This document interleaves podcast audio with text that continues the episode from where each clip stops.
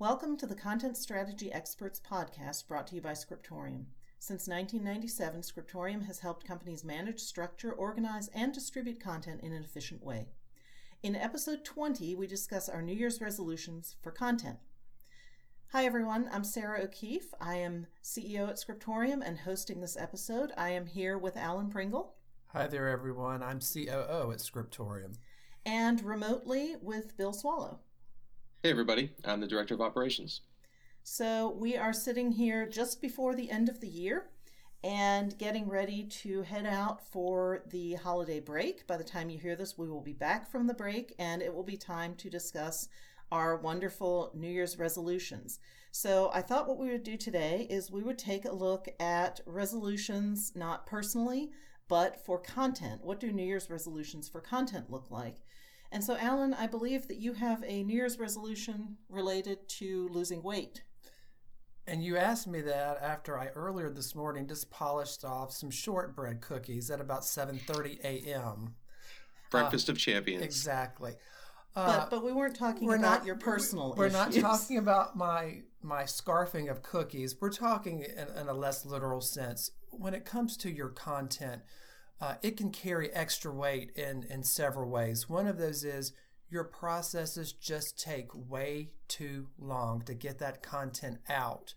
And despite all the time you've spent, your results are not good or non existent for that content getting out. Uh, so take a look at your processes. How efficient are they, or inefficient as the case may be? And they may be dragging you down. So Think about ways to speed up your delivery process. Maybe look into instituting some reuse, for example, so you're not writing the same thing four and five times. Uh, another aspect of weight in content is does it have a bunch of information that is not useful? Is it uh, redundant? It kind of gets back to the reuse angle I just mentioned. Is it concisely written? There are ways to trim information down, especially when you're looking at, for example, technical information. There is more of a move toward minimalism and toward content reuse. Those trends definitely play into this and can help you really cut out that dead weight, if you want to call it that. And I realize as I'm looking at this that we said, you know, that the goal was to lose weight, but I suppose it's actually possible to have a content that is you know, effectively uh, anorexic. It doesn't have enough weight. So if you have content that requires regulation or that, you know, is health and safety content where you're very concerned about accuracy, then you do need a certain amount of process, right? Yes. So so maybe this should really be instead of being lose weight, it's something like healthy weight. True. And and the healthy weight for one person when you're talking more about people is not always the same for the next person. So that's that that applies here very much like you just said. Some companies are in an area where there's a lot of regulation and that content is very much driven by that where in a less regulated industry you're not going to have that kind of required overhead. So it you know one size does not fit all with healthy weight. Right. Okay, Bill, I think we, we stuck you with exercising. Oh yeah, and that actually fits quite well since I'm eyeing my uh, second Dan test for Taekwondo in April. So I definitely need to exercise more and improve my flexibility. But on the content side, this you know this is true as well. Um, there are many different formats that you need to be able to hit with your content, and these aren't necessarily going to be going away um, in the future. So, and one of the big ones is mobile, and you know the easiest way to to hit mobile is you know of course to go with some kind of a responsive design. So you're not designing for multiple different screens with multiple different outputs. Use the same one in html for all of them. But looking at uh, improving flexibility for content um, alan was speaking a lot about um, doing things in the uh, the in the content for losing weight. So he talked about reuse, and that is definitely something that you can employ to uh, improve your flexibility of content. and also looking at using conditional content as well and multiple multiple different publishing scenarios. So this way, you're not kind of recreating the wheel uh, every single time you need to produce a new output. You're using as much as you can, and uh, really improving the flexibility of that content by building in what you need to push out to multiple different outputs. So flexibility means you don't really want to get too locked in, right, to a specific thing. Right. I mean, as as your content becomes more flexible, uh, there are um, you see again is in losing weight. You, you see a lot less uh, formatting specific um, stuff in your content, and you know you're able to start delivering uh, content into many different forms. And a lot of times you need to look very hard at your tool and process architecture because if your the tools you're using to create and distribute content are you know a few years old and say focus more on print PDF and you're trying to get out to a mobile world, you're going to have a conflict there. So it goes into really what is your tool architecture? What is your infrastructure behind your content? Because it may be limiting what you need to do in your in this uh, in this need for flexibility.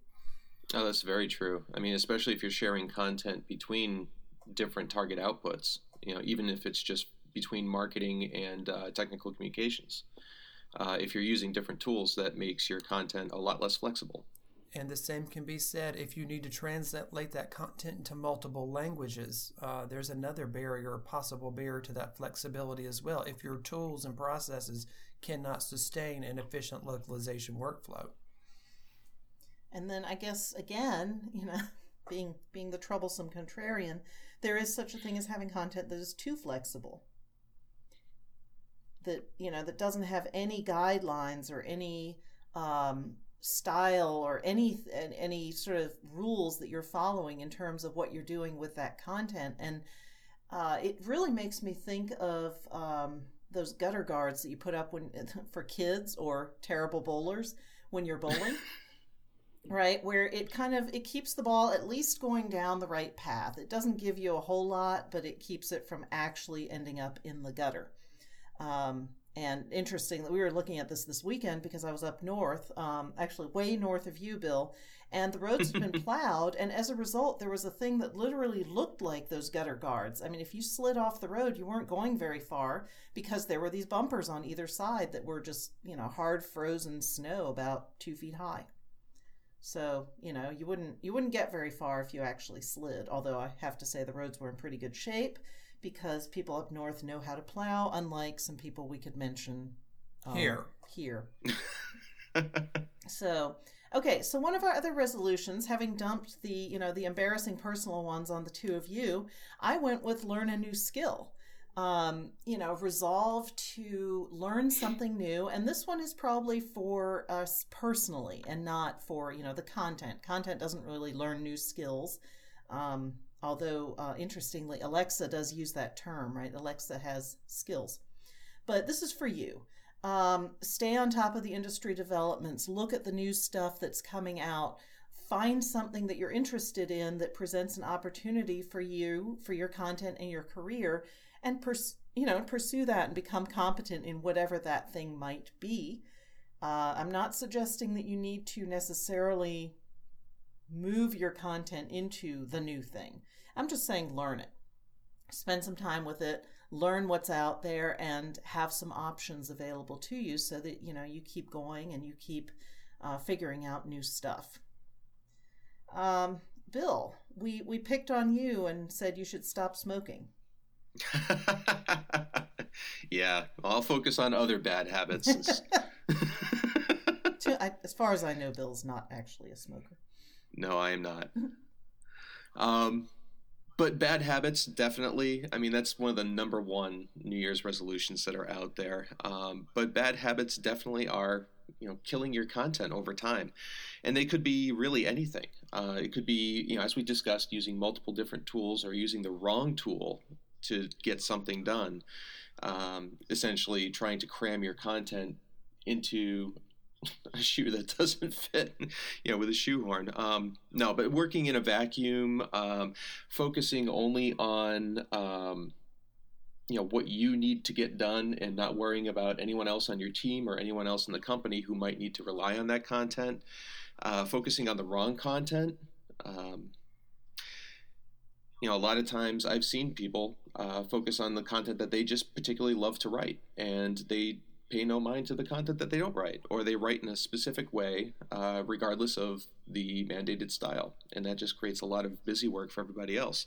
So focusing in on, you know, what are the things that are preventing you from, you know, really doing more with your content? You know, these are all content-related bad habits, you know, that need to to stop.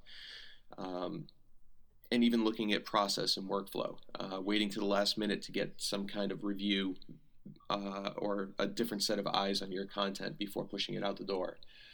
Um, all these things contribute to, you know, these bad habits contribute to problems with your content that could definitely use some fixing in 2018. Another bad habit I can think of is ownership. It is one thing to be very proud of the work that you do and, you know, be competent in your job. It is another thing, however, to say, I own this, this is my piece of content.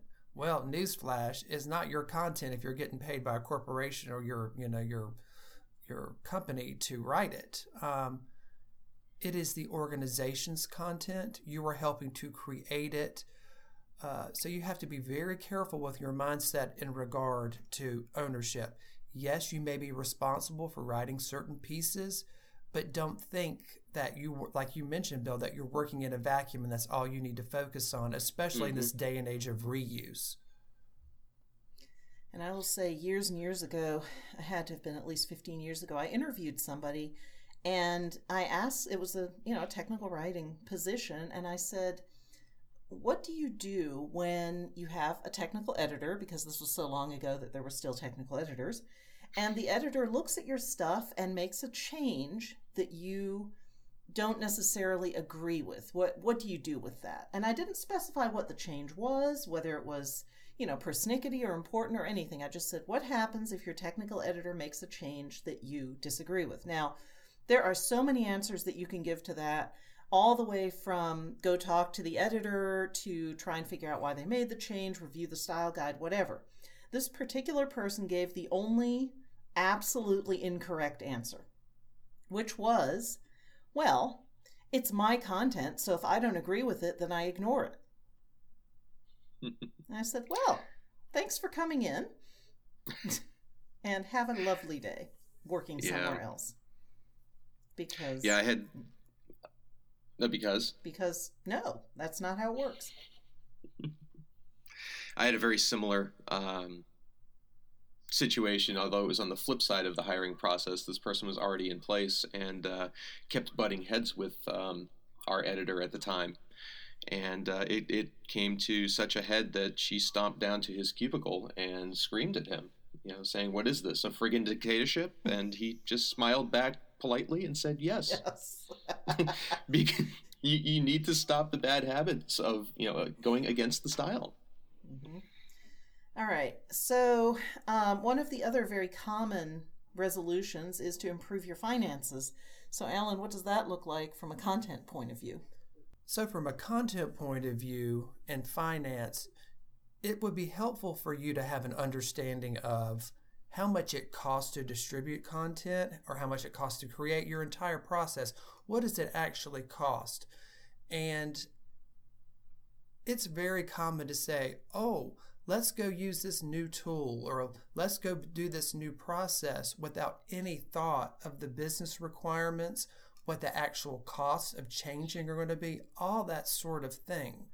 So before you start talking about, oh, we need new tools, we need new processes, we need whatever it may be that's going to cost the company money, it is a really good idea to figure out what your current costs are what there may be cost wise in regard to moving to a new tool. And I'm not talking about just the mere licensing of those tools, there are other aspects you have to look at. uh, the, the changing, the change management. Is there any expense in, for example, training to get people up and running and understanding a new process? So you have to look at every single aspect of potential cost, how that feeds into the bottom line of the company, and if those costs in the long run will be paid for by improvements and will improve the overall finance of the company. Say, for example, because you deliver content two months early because your process is better, how is that going to affect income? Those are the mm-hmm. kinds of things that you have to look at um, and understand before you go out start asking for money. Right. And it, it comes down to also understanding your current finances as well. And a lot of those costs aren't necessarily hard costs. Yes. You know, it's the cost of, you know, the work being performed and the hours that are going into producing things. So if you're using, you know, Alan mentioned being able to quantify the cost uh, and the return on investment for uh, a new tool, for example. But I mean, you have to look at your existing, you know, cost to produce stuff using your existing tools as well. You know, you had paid for a license for these things, but there's a time and materials, you know, sort of aspect to that. And taking into account, you know, if if this tool costs 50% more than what we have now, you know, or let's say, you know, this tool costs an extra $50,000, but we can save at least $100,000 a year in productivity improvement yeah. you know on people's time. You know uh, you need to be able to understand that aspect as well. Yeah that and that you basically it's just going to pay for itself and then some is what you're mm-hmm. what you're saying. Yeah exactly. Right and we had some discussion about this. We did a podcast with Erin Vang who talked about um, some of the realities of corporate finance of budgeting how budgets work and how you get all that stuff in place um, I'll leave those links in the show notes, but so there's some additional resources there that are focused more on the sort of life in a corporation that has a finance department. Um, so, we'd be quite interested in hearing from our listeners about what your content resolutions might be for this year. Uh, you could leave those in the comments on our website if you want to. Before we go, we wanted to let you know about a new free online conference that will be happening early next year in late February. It's called Learning DITA Live. We're going to have four days of sessions for beginner through advanced DITA users. You can find all the details at learningdita.com, and we hope to see you there. Thank you for listening to the Content Strategy Experts podcast brought to you by Scriptorium. For more information, please visit scriptorium.com or check the show notes for relevant links.